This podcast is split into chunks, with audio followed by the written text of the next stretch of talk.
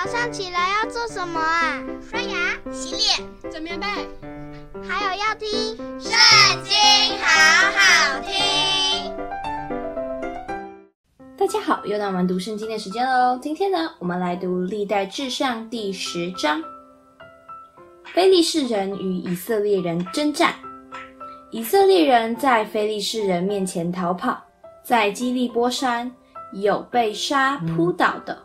非利士人紧追扫罗和他儿子们，就杀了扫罗的儿子约拿单、亚比拿达、麦基舒雅，事派甚大。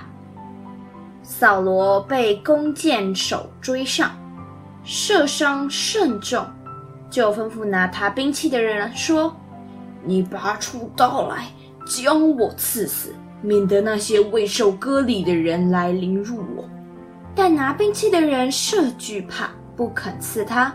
扫罗就自己伏在刀上死了。拿兵器的人见扫罗已死，也伏在刀上死了。这样，扫罗和他三个儿子，并他的全家都一同死亡。住平原的以色列众人见以色列军兵逃跑，扫罗和他儿子都死了，也就弃城逃跑。非利士人便来住在其中。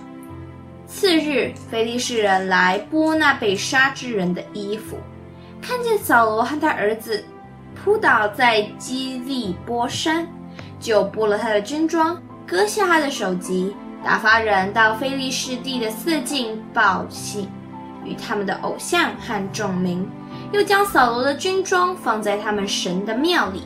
将他的首级钉在大衮庙中。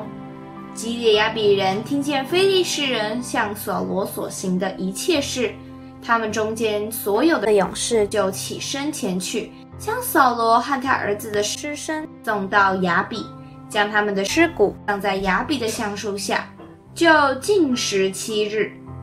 这样，扫罗死了，因为他干犯耶和华，没有遵守耶和华的命。